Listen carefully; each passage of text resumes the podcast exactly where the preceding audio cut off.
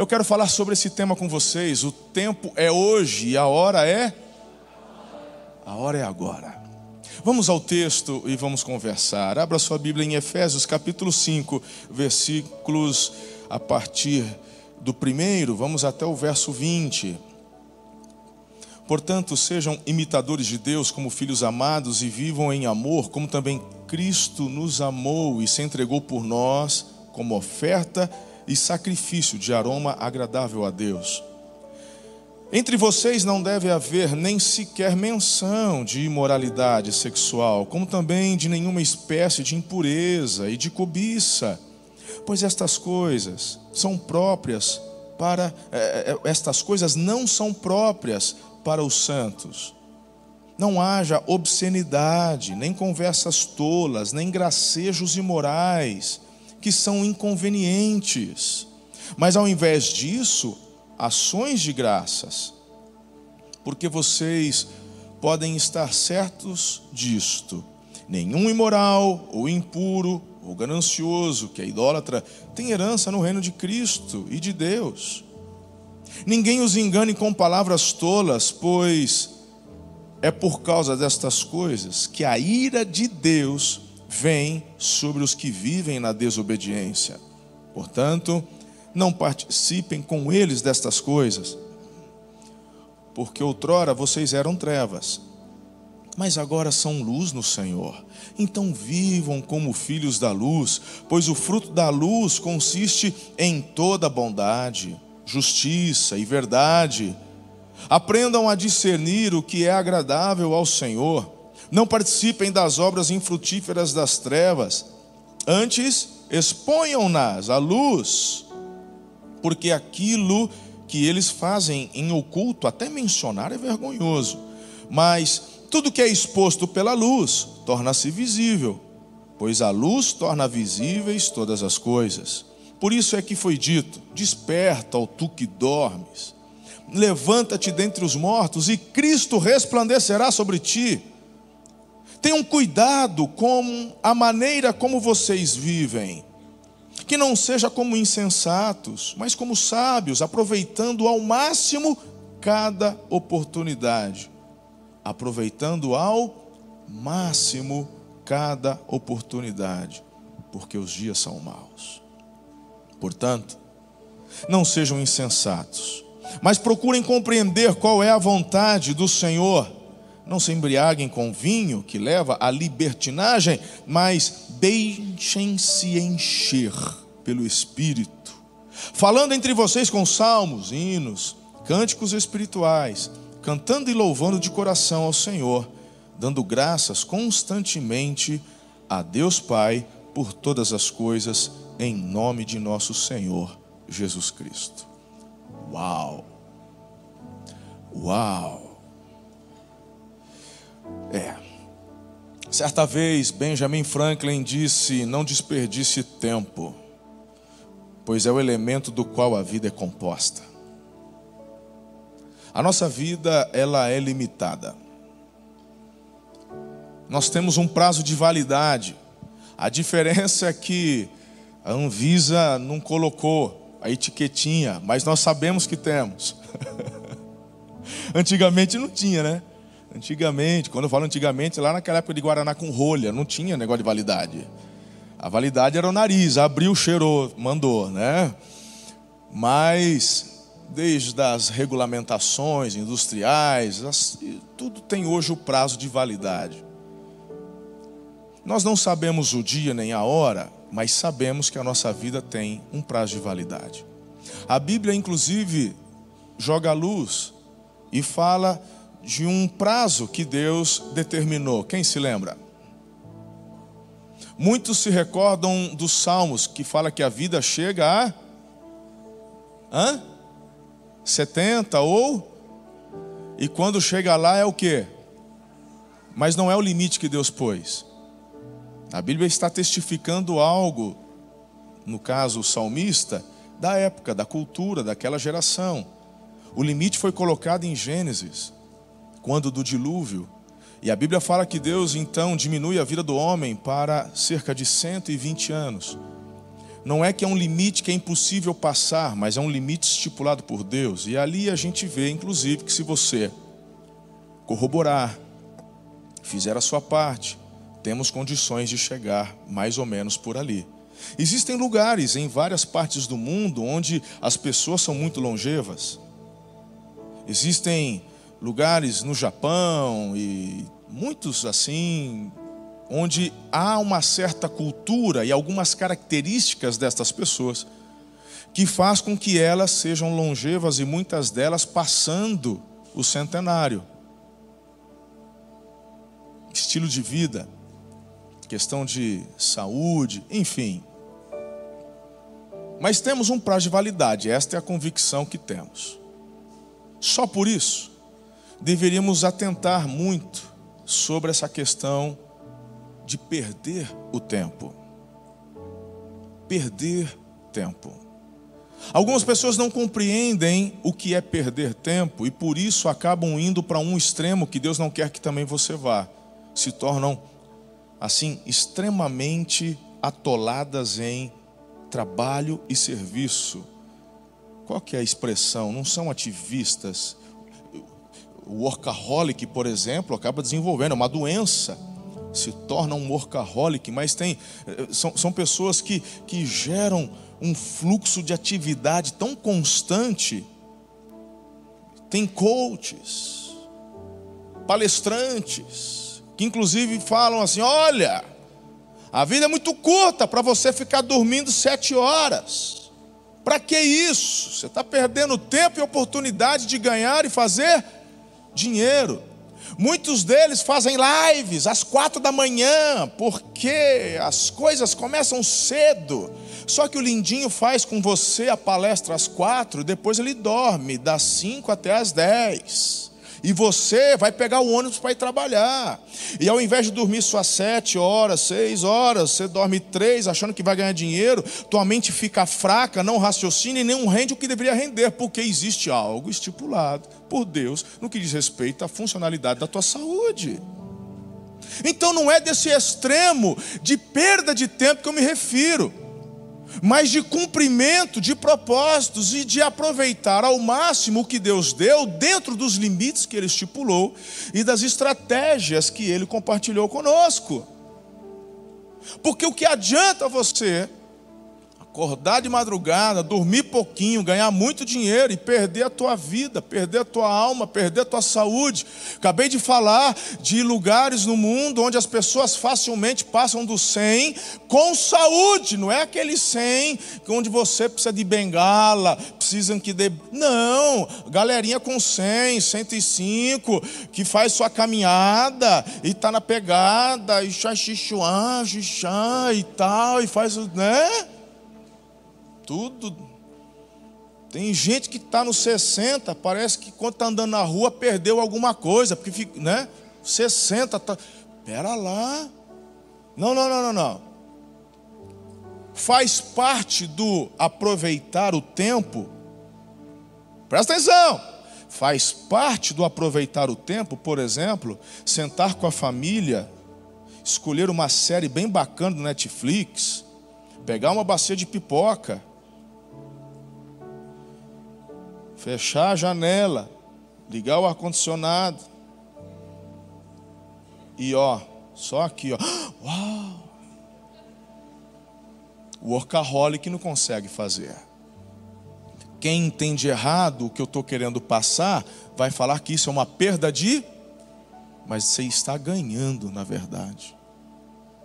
Eu queria que vocês hoje comigo procurassem entender um pouco mais o que está por trás de tudo isso. Como é que de fato eu consigo aproveitar e reger meu tempo de uma forma que eu cumpra estes propósitos?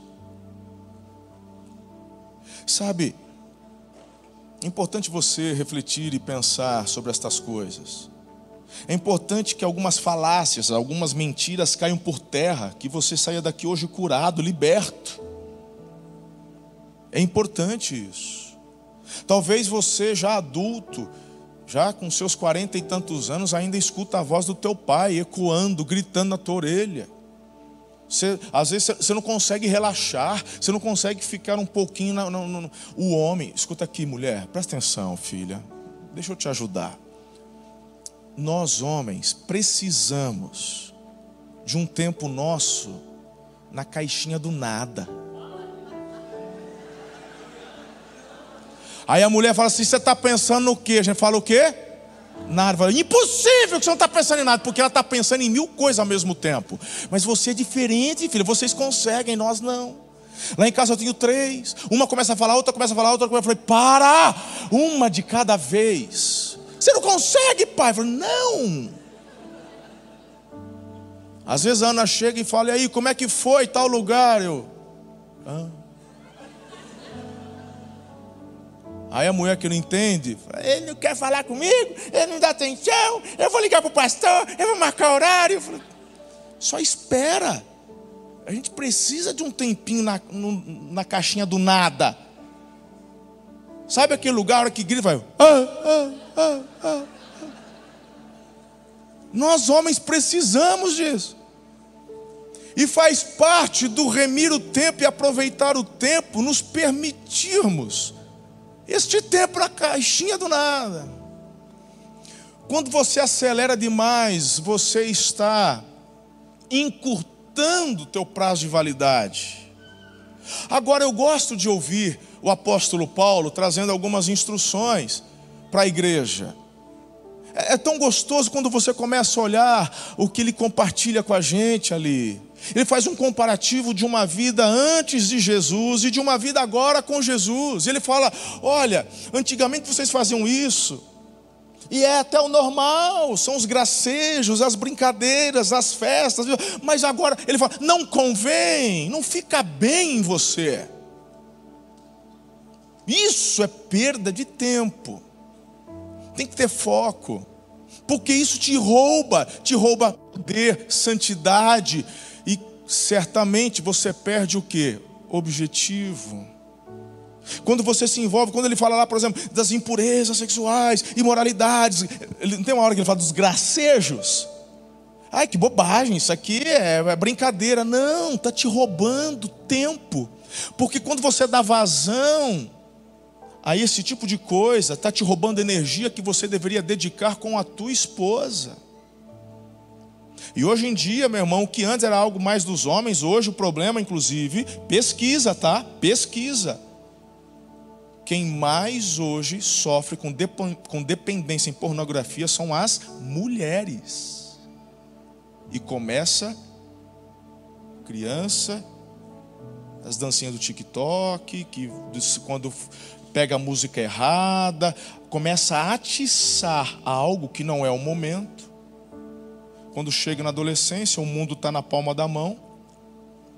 O vício começa ali, ó, junior, adolescente. Não são poucos os casos aqui que começamos a ajudar os pais, cujos filhos com 8, 9 anos já estavam viciados em pornografia. Porque na cabeça do pai e da mãe, imagina, ah, minha filha jamais, nunca... né? O pai chega, fala, ai, minha lindinha. Tem pai que chega para, ai, eu ponho a mão no fogo pela minha filha. Fala, peraí que eu tenho uma pomada de queimadura para você aqui, já leva para casa. Esse é o mundo. Então, quando nós perdemos as questões básicas sobre onde de fato precisamos investir o nosso tempo e como devemos nos portar diante de cada uma destas coisas, isso vai ser alterado lá na frente. Vai haver consequências. E aí, de fato, você vai ver o que é perder tempo.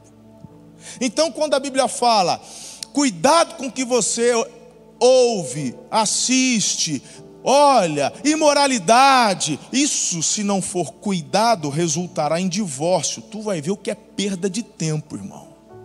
Com advogado, com juiz, com divisão de bens, depois tendo que brigar por conta de guarda de criança, coisa. Olha, você vai ver depois quando a tua ex começar a namorar. E quando ela resolver casar, aí você fala, meu filho vai morar comigo. O juiz fala, não, vai morar com a mãe. E aí teu filho, depois de um tempo, começa a chamar o padrasto de pai. Aí tu vai ver o que é perda de tempo. Aí eu falei, que pastor? Eu falei, pastor? Quando eu pregava, ou entrava por um ouvido e saia pelo outro. Você não me obedecia, você não pagava o preço, você não vinha no altar chorar, você não clamava pelo poder do Espírito Santo. Agora você vai falar, pastor? Davi, Roboão, meu filho, agora está morto, Roboão. O casamento acabou. Perda de tempo.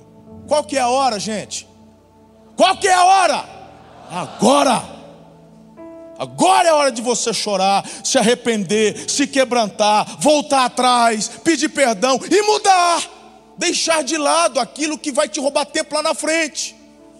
Pode parecer algo tão bobo, assistir, ver, se envolver com esse tipo de conversa, mas é a estratégia do diabo, porque ele sabe onde isso vai resultar. É disso que estamos falando. Vejam 2 versículos, Efésios 5, 15... 16 e 17, tenham cuidado com a maneira como vocês vivem. Aí, nós lemos aqui na introdução, aí fala, aproveitando ao máximo cada oportunidade. As coisas mais gostosas da vida são simples. Ai, não, meu irmão, quando você se vê doido para poder ter, para ser feliz, é porque o teu coração já está atolado na inveja. E aí o teu problema está nos teus olhos, porque você está olhando a grama do vizinho do lado e acha que só vai ser feliz se tiver o carro que ele tem, se ele tiver o carro que ele tem, se o celular que ele tem, o tênis que ele tem. Daqui a pouco, irmão, já era. Aproveite ao máximo cada oportunidade que Deus está dando para você. E para você existem oportunidades únicas que Deus não dá para mais ninguém, dá para você. Porque Ele nos vê como filhos e de uma forma individual. Ele é um pai amoroso. Não se engane, não pense que Deus está ocupado demais, que não tenha condições de se preocupar contigo. Meu Deus, porque a Rússia, a Ucrânia, ai, porque agora a Turquia, então, ai, para que eu vou orar? Tanta coisa para Deus se preocupar, aí você já está pecando. Por quê? Porque o teu pensamento limita o poder de Deus. Será que Ele não é um Deus onipotente? Tu não conhece e não consegue dimensionar nem o atributo divino da onipotência. Ele tem todo o poder. Será que é difícil para Ele? Não. Se fosse o contrário, Ele teria dito. Se fosse o contrário, Ele teria, olha, não, só converse comigo se for de extrema necessidade e urgência. Não. Ele quer que você tenha intimidade e relacionamento com Ele. A maior prova disso é que Ele colocou do Espírito dEle dentro de você. Outra prova é que no sacrifício de Jesus o véu do tempo foi rasgado e temos livre acesso ao trono da graça. Não precisamos de pastor, padre, sacerdote, nada. Não precisamos de intermediadores, nós temos livre acesso. Muitos estão ainda pensando que necessitamos desse tipo de coisa, mas não. Eu fico, sabe, quantos com tanta sinceridade e fé, clamando, por exemplo, a Maria, olhando para ela como medianeira. Vá direto ao trono. Maria foi uma mulher de Deus, uma mulher extraordinária, uma mulher de fé, uma mulher que honrou o Senhor com o seu propósito de vida na terra, mas ela não tem nenhum atributo divino, gente. Ela foi um instrumento de Deus para poder dar a luz a Jesus. Mas não foi nem ela quem concebeu. E espero que você entenda o sentido de conceber. Não foi nem de José, nem de Maria. Porque o texto diz que foi o Espírito Santo. Porque Jesus não poderia vir de natureza humana. Porque do contrário nasceria com pecado. Já nascemos com a natureza pecaminosa que herdamos dos nossos pais. Por isso que Jesus vem de uma natureza divina. É o Espírito Santo quem concebe Ele no ventre de Maria. Uau! E aí, queridos, é importante entendermos isto. Temos livre acesso. Você não precisa odiar Maria, muito pelo contrário, para que isso? Tanto crente que fica descendo a lenha na Maria. Que insensatez, que falta de sabedoria. Eu amo a Maria, eu amo o Pedro, eu amo o Antônio, não, Antônio, Santo Antônio não, o Paulo, o João, São João, não. Tantas coisas lindas que eles fizeram nessa terra, como instrumentos de Deus. A Bíblia, meu irmão, não põe nem num pedestal os heróis da fé do passado. Tiago fala assim, eram humanos como nós. Ele fala do Elias. Orou, não choveu, orou, choveu, mas eram humanos como nós. Para falar o quê? Você e eu temos esta mesma capacidade de exercermos um propósito lindo e extraordinário, fazendo tudo isso que Deus nos levantou para fazermos. O tempo é hoje, é agora. A capacitação vem dele. Diga amém a isso. Qual outro texto que eu queria que você prestasse atenção? Lá já lemos, mas como ênfase, deixem-se encher. Eu poderia passar o resto da manhã falando só sobre isso.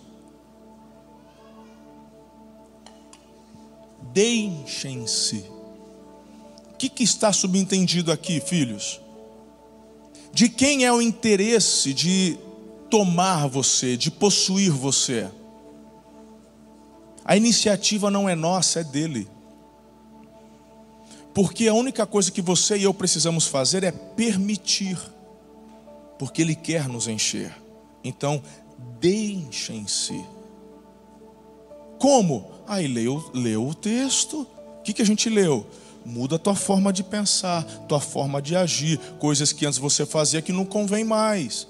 Abandone a insensatez. Desta forma, nós estamos deixando o caminho livre para que o Espírito de Deus te encha, colocando e preenchendo os lugares do teu coração com aquilo que vai te ajudar a cumprir o teu propósito. E o tempo não é amanhã, é agora, é hoje. Você já conhece e já experimentou o poder do Espírito Santo? Ou você só frequenta a igreja? Ou você só frequenta uma célula? Não, já me batizei. Não, é você mesmo. Você é membro aqui, se batizou. Mas e aí? Você conhece o poder? Não, já ouvi falar. Mas não estou falando de saber no sentido cognitivo, de ter aprendido, lido, ouvido falar. Eu estou perguntando se você conhece de ter sido apresentado a ele. Conhece o poder do Espírito Santo? Esse poder se manifesta na tua vida? Ou você ainda continua com a barreira? Porque como nós acabamos de ler, porque ou eu acredito na palavra, ou eu não acredito. Se ali diz que eu só tenho que permitir e deixar, se você ainda não mergulhou, o problema não está nele, está em você. Simples assim. Tira a barreira. Pastor, como é que eu faço? Bom, faça como eu fiz. Quando eu entendi que tinha um poder para mergulhar, eu falei, eu quero. Porque por muito tempo da minha vida eu criticava o avivamento, criticava a manifestação dos dons. Como um tradicionalzão que eu era, eu falava, não precisa disso. Eu era da turma que falava, Deus não é surdo, não precisa gritar. Eu era dessa turma. Quando via algumas manifestações, eu falava, gente, para que isso? Olha, parece que está tendo um ataque epilético, olha que ridículo. Quantas vezes... E quando eu falei, Espírito Santo, eu quero. Ele falou assim, pois é. Mas você tem que se arrepender primeiro de tudo que você falou a meu respeito. E pedir perdão. Se quebrantar. E eu me vi no meu gabinete uma vez chorando. Falou, Senhor, me perdoe tudo que eu falei. Do que eu lembro e do que eu não lembro. Das críticas que eu fiz. Das piadas que eu gerei. Né, de pentecostais, de manifestação dos dons. Quando eu fiquei zombando do dom de línguas. Me perdoe, eu quero. Falei, você quer? Falei, quero. Falei, então agora tu vai ter que buscar. Ah, irmão, quando o pastor levantava a mão, eu corria para debaixo. Se tinha oportunidade, eu ia para vir, nada. Eu do lado recebia, o outro recebia, eu da frente falava em línguas, o de trás profetizava, e eu só que nada. Mas eu tinha uma convicção que o faminto é saciado. E foi esse tempo onde eu continuei buscando. Eu falei, não abro mão, eu vou viver esse poder. Até que chegou o meu dia. Onde o Senhor... E na verdade, o que eu entendo? Foi o dia onde algo que ainda estava lá, que eu não enxergava em termos de bloqueio, eu tirei. E a visitação veio, me tomou, me possuiu.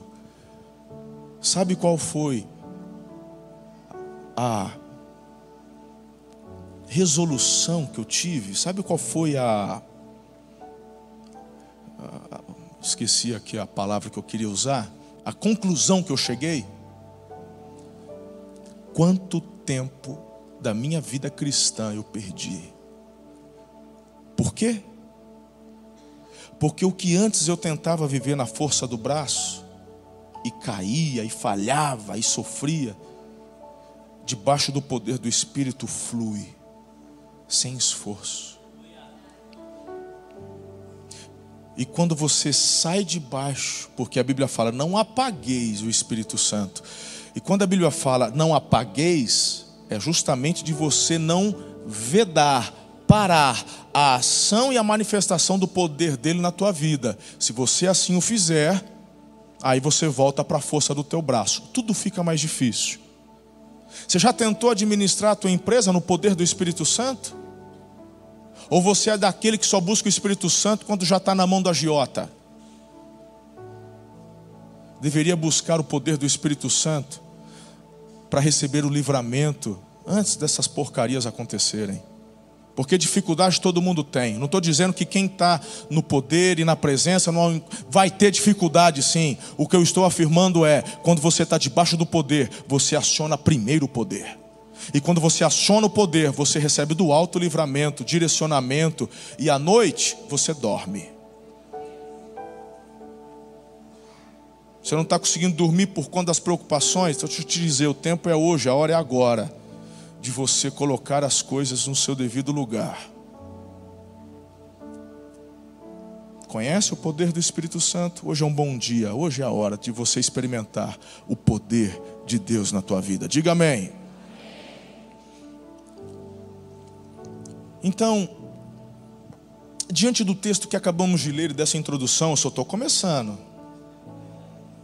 Né, sorrisinho amarelo de 6, tipo, ai, pastor. 11h15 ainda, gente, não é nem meio-dia. Me ajuda aí, vocês já estão cansados já? Já quer que termina? O pessoal do online também está desistindo já, Haldman? Já quer? Eles estão mais firmes? Qualquer coisa, eu vou passar a linha, eu prego só para a turma do online. Ontem eu preguei em Presidente Prudente, ontem à noite. Depois de uma hora que eu estava pregando, eu falei, gente, vamos para a conclusão. O povo quase chorou. Não, aqui na minha casa. Ó, vou tá, mas é mesmo? Mas quanto tempo? Me ajuda aí, poxa. Amém, já começou, já está melhor. Mas eu, na verdade, você já sabe, eu só quero que você saia daqui consciente e transformado por estas verdades. E uma pergunta surge para você refletir. O que eu preciso mudar de urgente na minha vida para viver isso tudo que o Senhor está falando? Se o tempo é hoje, a hora é agora, então me ajuda, pastor. Me traz aqui alguns direcionamentos. Eu vou te trazer então, de forma prática, didática. Mas não se esqueça que tudo que estou passando tem que estar debaixo do poder do Espírito Santo. Não tenta fazer isso na carne, não dá certo. Ou dura muito pouco tempo. Não espere mais para realizar aquilo que você deseja e pode fazer. Vou repetir. Não espere mais para realizar o que deseja e pode fazer. Agora, pelo amor de Deus, pelo amor de Deus, se você pegar essa frase solta, se você pegar só esse pedacinho da mensagem e jogar, por exemplo, lá no Instagram, vamos chamar de herege, porque estou cansado, eu estou acostumado. O couro está grosso, mas bate. O que eu fiquei meia hora conversando? Passei agora quase 10 minutos falando do poder, da dependência do Espírito. Ou seja, quando eu falo que você precisa fazer o que quer fazer, não é o que a tua carne deseja, mas é aquilo que o próprio Espírito de Deus já colocou na tua vida como desejo, como propósito, que estão debaixo de princípios. E aquilo que você já percebe que tem oportunidade e condições de fazer. Amém ou não amém? Tem uns doidos que falam assim, tá vendo? É a palavra que eu precisava, vou divorciar. Já aconteceu! Já aconteceu, Eliezer, a gente lá no Campo Centro ainda. Pessoas, olha, nascido na igreja, fala, pastor, Deus te usou. Eu falei, é mesmo? Que, olha, pastor, estou aqui em Lágrimas. Pois é. Amém, glória a Deus, recebe Jesus. Olha, veio a palavra, a confirmação, eu tenho que me divorciar mesmo, estou me separando. Então eu sou, gente, lascou, que pastor meia patá que eu sou, então é isso. Não, eu sei do que eu falo, gente. Às vezes eu falo um português errado, de vez em quando já dá uma escorregada, erro uma referência do versículo, né? Ninguém deu, eu não consigo decorar tudo, né? Mas heresia também não. Aí, então, olha só o que diz Provérbios, capítulo 12, verso 23. O desejo dos justos resulta em bem. O desejo dos... Agrada-te do Senhor e Ele satisfará os desejos do teu. Não é gostar do Senhor. Tem muito crente que usa esse versículo como amuleto.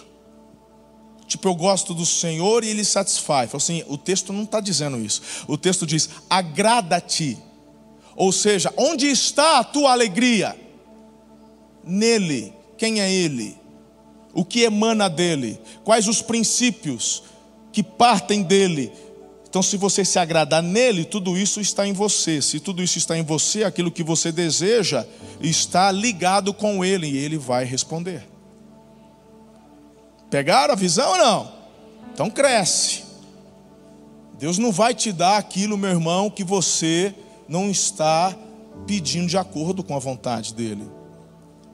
Ou seja, para resumir, não deixe para depois aquilo que você pode fazer hoje.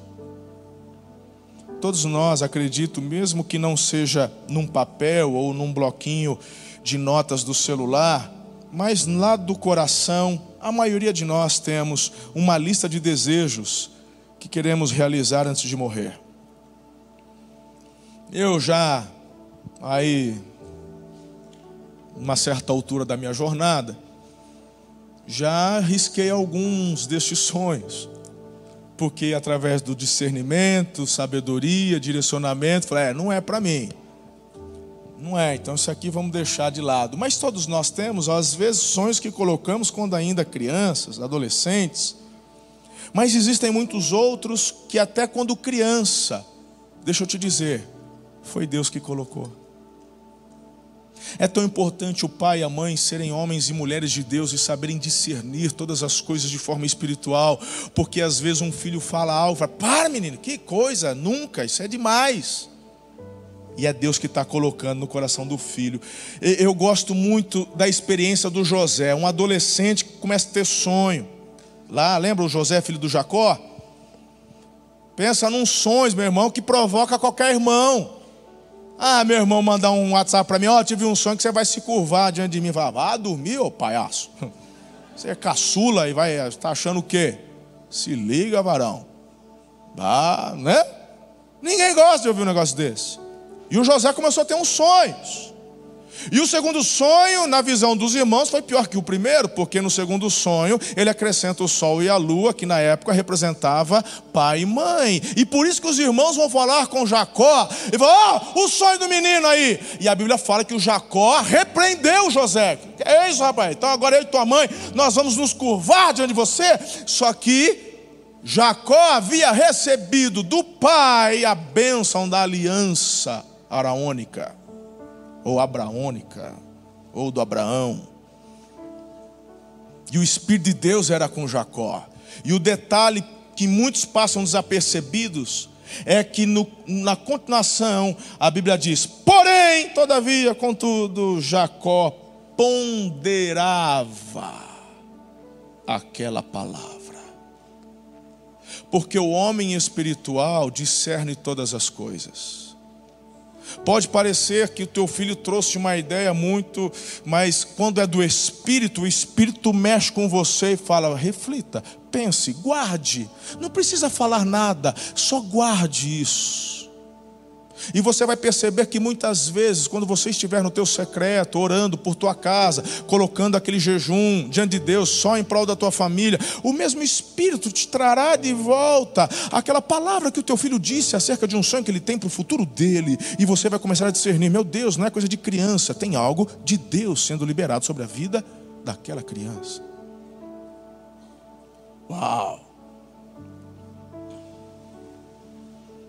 Pegou ou não? Mas cadê o seu tempo no secreto orando só por tua família? E quer que Deus fala? Aí você está de brincadeira comigo. A hora é agora. Ou você está pedindo ajuda para tua família só quando o leite já derramou?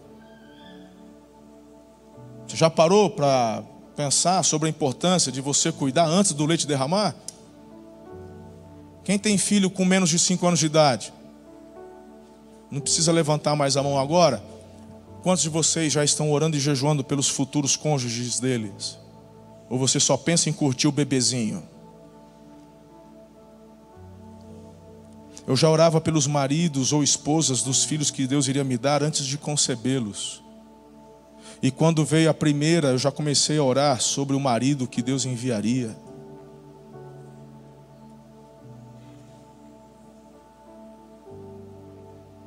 Se você tem um filho criança e ainda não orou sobre o futuro dele a esse respeito, é porque você, meu irmão, está achando que a herança é tua. É, mas filho não é herança minha? Não. Mas a Bíblia fala, que os filhos são herança do... A Bíblia não fala que são heranças do Senhor para você. Fala, são heranças do Senhor, ponto.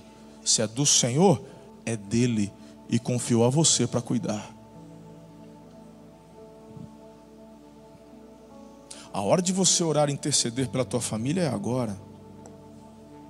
Tem gente que precisa mudar coisas simples como esta. Queridos, eu já vivi o suficiente para poder saber com certeza que tudo pode mudar em um instante. Tudo pode mudar de forma rápida. Ninguém vira semente, a gente não vai ficar aqui para sempre. De repente chega um contato, de repente chega uma resposta. Então, aquilo que você tem para fazer, faz agora. Tiago fala: quem sabe fazer o bem e não faz, comete pecado. Não deixe para depois aquilo que você tem a oportunidade de realizar agora. Diga amém. E eu poderia ficar tanto tempo agora falando só sobre isso, mas eu vou para o próximo apontamento. E o segundo é: não perca tempo com coisas desnecessárias. Hebreus capítulo 12 fala: livremo-nos de tudo que nos atrapalha e do pecado que nos envolve, e corramos com perseverança a corrida que nos está ou que nos é proposta, tendo os olhos fitos em Jesus, autor e consumador da nossa fé. Então, tem gente que está perdendo foco e energia, e eu não vou demandar muito tempo com isso, porque a parte da minha introdução falei exatamente sobre isso, sobre a questão de termos um prazo de validade e perder tempo com coisas desnecessárias. E o que são coisas desnecessárias? Só para refrescar a sua memória: é ficar sem fazer nada, Não, coisas desnecessárias são aquelas coisas que roubam a tua energia.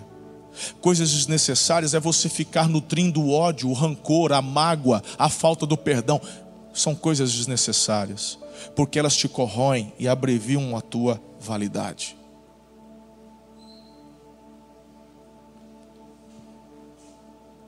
Livremo-nos. Livremo-nos. Comece a mudar seus relacionamentos para melhor. Pense, escolha. Gente, mas fulano não me perdoa. Falou, se ele não te perdoa, o problema é teu. Você já pediu perdão? Já, mas ele não perdoou. Então esquece, camarada. O problema é dele. Pediu com você? Pedi, então acabou. Mas eu queria tanto. Se liga, irmão. Tem mais 7 bilhões de pessoas no mundo para você fazer amizade. Quem se lembra de colegas da escola que você dormia na casa dele, ele dormia na sua casa e tal? Quem lembra? Você lembra, né? E que hoje vocês nem sabem onde estão.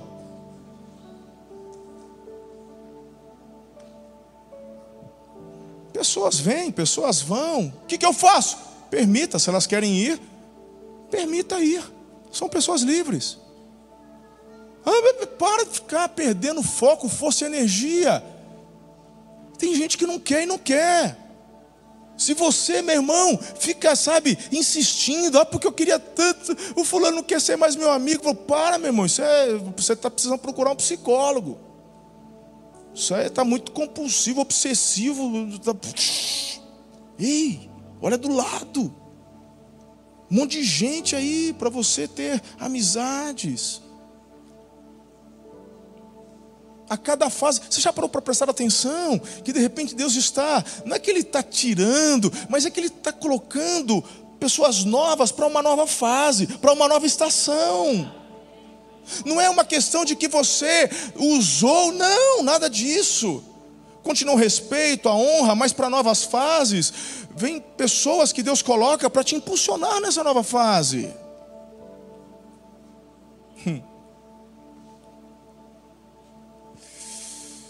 Então, está na hora de você começar a escolher estes relacionamentos. Existem relacionamentos desnecessários que não estão te ajudando, estão te atrapalhando. Elimine as coisas negativas da sua vida. Pare de querer estar sempre certo. Escolha, prefira ser feliz. A maioria das brigas dentro de casa é justamente a disputa de quem quer estar certo. Quem quer estar certo? Quando, pastor, eu preciso conversar com o senhor. Vai falar do quê? Vai falar do meu casamento. Uma que é o pastor Marcos e a pastora Paula. E eu, pastor Raul, pastor Fabrício. Entendeu? Já vou contar. Porque eu conto uma mensagem dessa, amanhã começa a chover. Eu quero atendimento com o pastor. Eu quero. Tu não quer. Você já sabe, né? Você não quer. Vai por mim. Né, pastor Fabrício? Eles querem? Não querem. Não, você quer pastor Fabrício, que é um lindão. Você quer um pastor Marcos, com aquele charme, né? Parece aquele ator lá, americano, com o cabelinho branco de ladinho lá, o Richard Gere. Richard Gere do Pará. É o pastor Marcos. Fala calmo, tranquilo. Só acelera quando a pastora Paula fala, vamos, aí ele acelera. Então, é esse tipo de pastor que você precisa nessa hora aí. Na minha sala tu entra chorando e sai berrando. Então é melhor, tá? Vai por mim. Mas às vezes é necessário. Então quando entra, você nem vem sem o teu cônjuge. Não, porque eu preciso falar. Se você precisa falar sem ele, você já está me dando a dica que o que você vai falar, ele não pode ouvir. Eu fico mais desconfiado de você do que dele.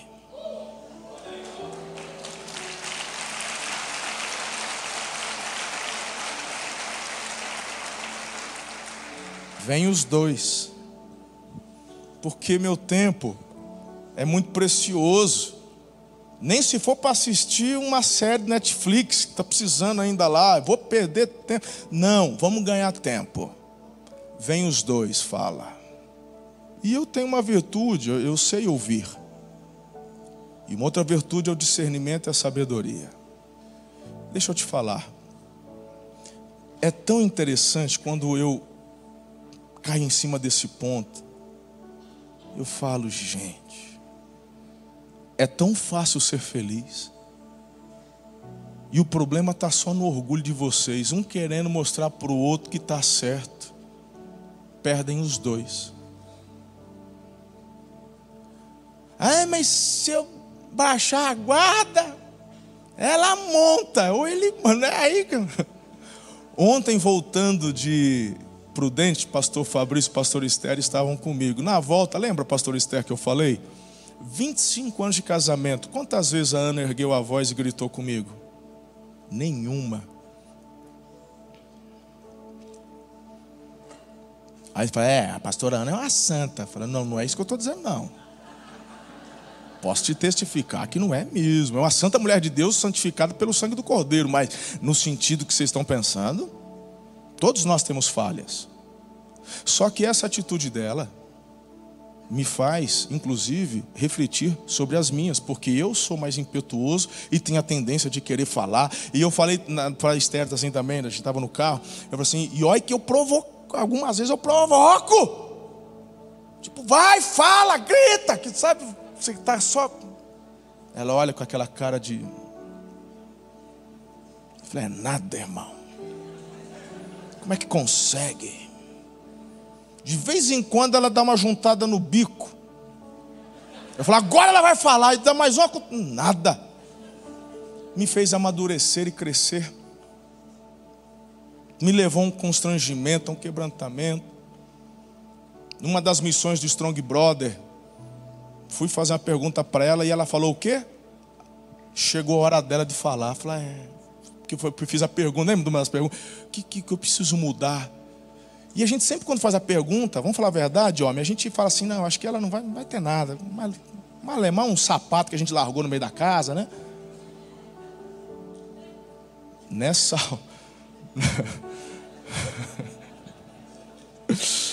Nessa hora, ela falou, então, tá vendo? Deus me deu oportunidade, não precisei gritar. Agora é hora de eu falar. Aí ela fala... Você poderia fazer assim. Você poderia ser mais manso na hora de falar algumas coisas. Meu irmão, a gente estava ali no Benedito, num jantar, à luz de vela eletrônica. Aquelas velinhas, né, que fica, né, o foguinho assim, tudo da China, aquele negócio estava lá. Mas meu irmão me deu um nó na garganta. Eu não conseguia falar, comecei a chorar. Você consegue entender onde eu quero chegar? Ser feliz é uma decisão. Então está na hora da gente mudar algumas coisas. Está na hora de você tomar essa decisão de uma vez por todas. Dar prioridades certas. Fazer parte destas mudanças é ter a noção do que é prioridade na sua vida. Quando você inverte as prioridades, estava agora compartilhando com um casal de jovens, recém-casados, estão indo para a Austrália, tudo certinho, vão lá estudar e trabalhar. E eu estava dizendo agora para eles, busque em primeiro lugar sempre o Senhor na tua vida.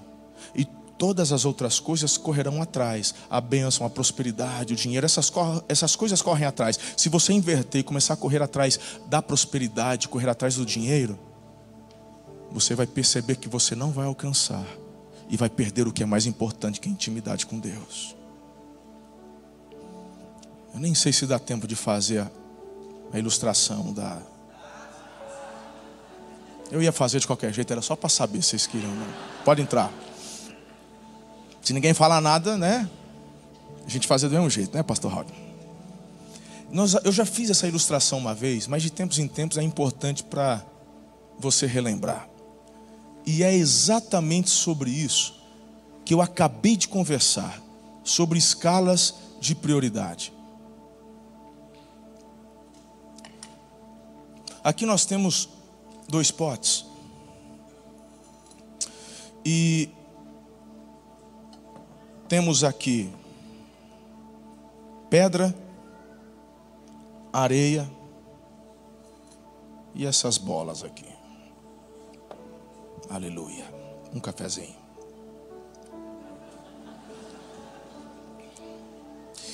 Bem, as bolas representam as coisas essenciais da nossa vida: Deus, a família, a igreja, o trabalho. São coisas essenciais. Deus é o centro de todas as coisas, e todas as demais, elas são periféricas, e o próprio Deus nos ajuda a dedicarmos o tempo adequado para cada uma delas. Diga amém. Existem as coisas periféricas, e de repente, dependendo da ótica, quando nós olhamos, e se fizermos a pergunta, cabe mais alguma coisa aqui? Talvez alguém diria, no máximo mais uma bola, mas mesmo assim passa a tampa, não cabe. Mas existem outras coisas periféricas que, se você for colocando com calma, você, realmente caberia. São coisas que não são tão essenciais, mas que fazem parte da vida. Aí você fala, uau, e não é que coube? Interessante. Aí alguém poderia dizer, mas e agora? Agora encheu, né? Cabe mais alguma coisa? Bom, existem outras que também não são tão essenciais, que o desavisado vai falar, agora está cheio, eu não tenho tempo para mais nada. Não, mas se você com calma começar a procurar, você vê que existem espaços e podem ali serem encaixadas. E aí você vai vendo, a questão é, quais são estas escalas de prioridade na sua vida? E aí você fala, que coisa interessante, e não é que coube? Interessante isso.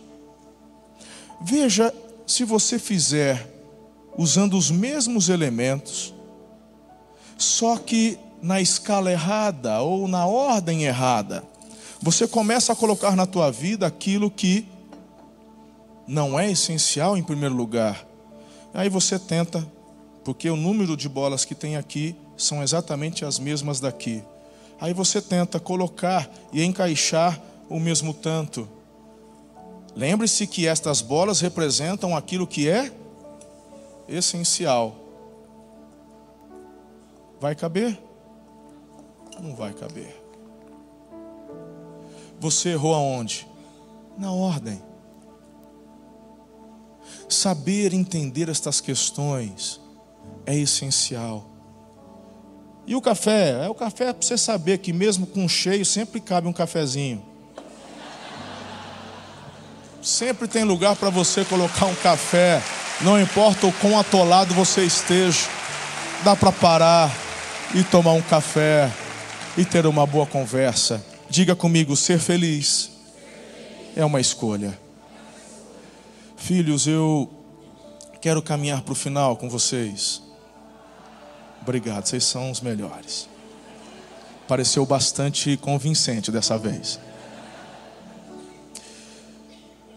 Eu queria deixar mais duas instruções e quero concluir, o grupo de louvor pode entrar.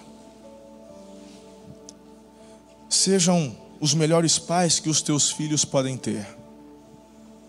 Quando eu falo do tempo que é hoje, que a hora é agora,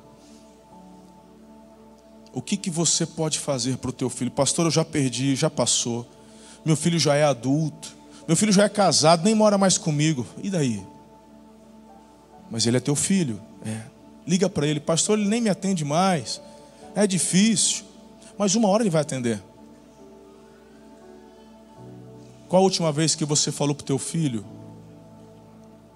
Não um bebezinho. Papai te ama. Papai te ama. Ai, papai. Isso aí você fala. Para o Junior. Quando passou daquela fase da gracinha. Quando passa daquela fase que você não pega mais na bochechinha. Quando passa daquela fase que você não quer mais beijar o pezinho, porque já cheira azedo agora, porque o moleque já não... Agora, É esse menino aí, que às vezes você vai chegar perto dele e não lavou a orelha. Ele fingiu que tomou banho e não tomou. A vontade de dar uma bronca. Qual a última vez que você chegou nesse filho, deu um abraço apertado e disse: eu te amo? O tempo é hoje, a hora é agora. E você? Qual foi a última vez que você fez isso com a sua mãe e com o seu pai? Você que já é casado, qual a última vez que... Ah, foi no Dia dos Pais? Só de ano em ano? Tem que ser igual telecena, de hora em hora. Manda um recado para ele. Hoje, na era do WhatsApp, Telegram e tantos outros, manda um áudio. Papito, como é que você está? Sabe, não esquece que eu te amo, hein? Beijo na careca. Manda para a mãe. Faz isso. O tempo é hoje, a hora é agora. Uma das partes mais tristes do ministério é você encontrar pessoas nos cultos fúnebres que temos que celebrar. Pais desesperados enterrando os filhos, não simplesmente porque enterram um filho, mas porque perderam o tempo. Me recordo de alguns que eu tive que fazer, de jovens, adolescentes, e eu fechando os olhos eu vejo os pais dando socos no peito do filho, gritando desesperados. Na verdade era uma acusação, porque achavam que poderiam fazer mais para frente, mas o tempo e a oportunidade lhes foi tirado. Repito, ninguém sabe qual é o dia da validade. O tempo é hoje e a hora é agora. Sejam os melhores pais, os melhores filhos. Pastor, eu quero fazer isso. É o meu tempo, é o meu momento, eu preciso, pastor. Mas aí vem o último apontamento. Você já entregou a vida para Jesus? Lembra que eu falei do poder do Espírito Santo? Lembra que eu falei? Falei, não falei aqui? Eu falei para os membros, mas talvez você que nos visita e que nos assiste, que ainda não tomou uma decisão, falou: como é que eu tenho acesso a este poder? Só se você entregar tua vida a Jesus. Esse poder você não compra, esse poder você não merece, esse poder você ganha. Então você, pela fé em Jesus, você recebe a vida eterna, porque o perdão dos teus pecados são manifestados sobre a tua vida. E você agora, com este livre acesso ao trono, recebe a marca, o selo e a visitação do Espírito Santo. Então, não tente receber o poder do Espírito sem antes tomar a decisão mais importante da tua vida, que é entregar-se e render-se a Jesus. Então, se você ainda não fez isso hoje, precisa fazê-lo agora. E talvez você que estava distante, frio, só frequentando a igreja, de vez em quando, aqui, acolá. Restaura a tua comunhão com o Senhor, com a igreja. Volta para o aprisco. Toma essa decisão de andar firme. Alguns aqui já estão alguns meses frequentando, mas sequer tomaram a decisão de descerem as águas em obediência a Jesus. Jesus nos deixou duas ordenanças, o batismo e a ceia. A ceia você participa. Por que você participa da ceia, mas não quer participar do batismo? O batismo simboliza a morte para o mundo, e uma vida nova com Jesus. É uma profissão pública da nossa fé. É ordenança de Jesus. Não é ideia, nem liturgia, nem Nada de igreja, é Jesus. Ele deixou duas ordenanças: a ceia e o batismo. Por que você não se batizou? Toma essa decisão de descer as águas. Teremos dia 25 uma festa linda. Estamos reformando o nosso campus face a face, reformamos as piscinas e vamos pela primeira vez retomar aquela festa das águas. Não vamos fazer mais aqui, vamos retomar agora com todas as regiões. Vai ser a coisa mais linda. Dia 25 agora teremos uma linda festa das águas, celebrando esta nova vida com Jesus. Tome essa decisão hoje. Procure o seu líder de célula, procure o seu pastor de região. Quais resoluções você precisa tomar hoje? Eu quero te convidar a se colocar em pé. Eu quero orar por você.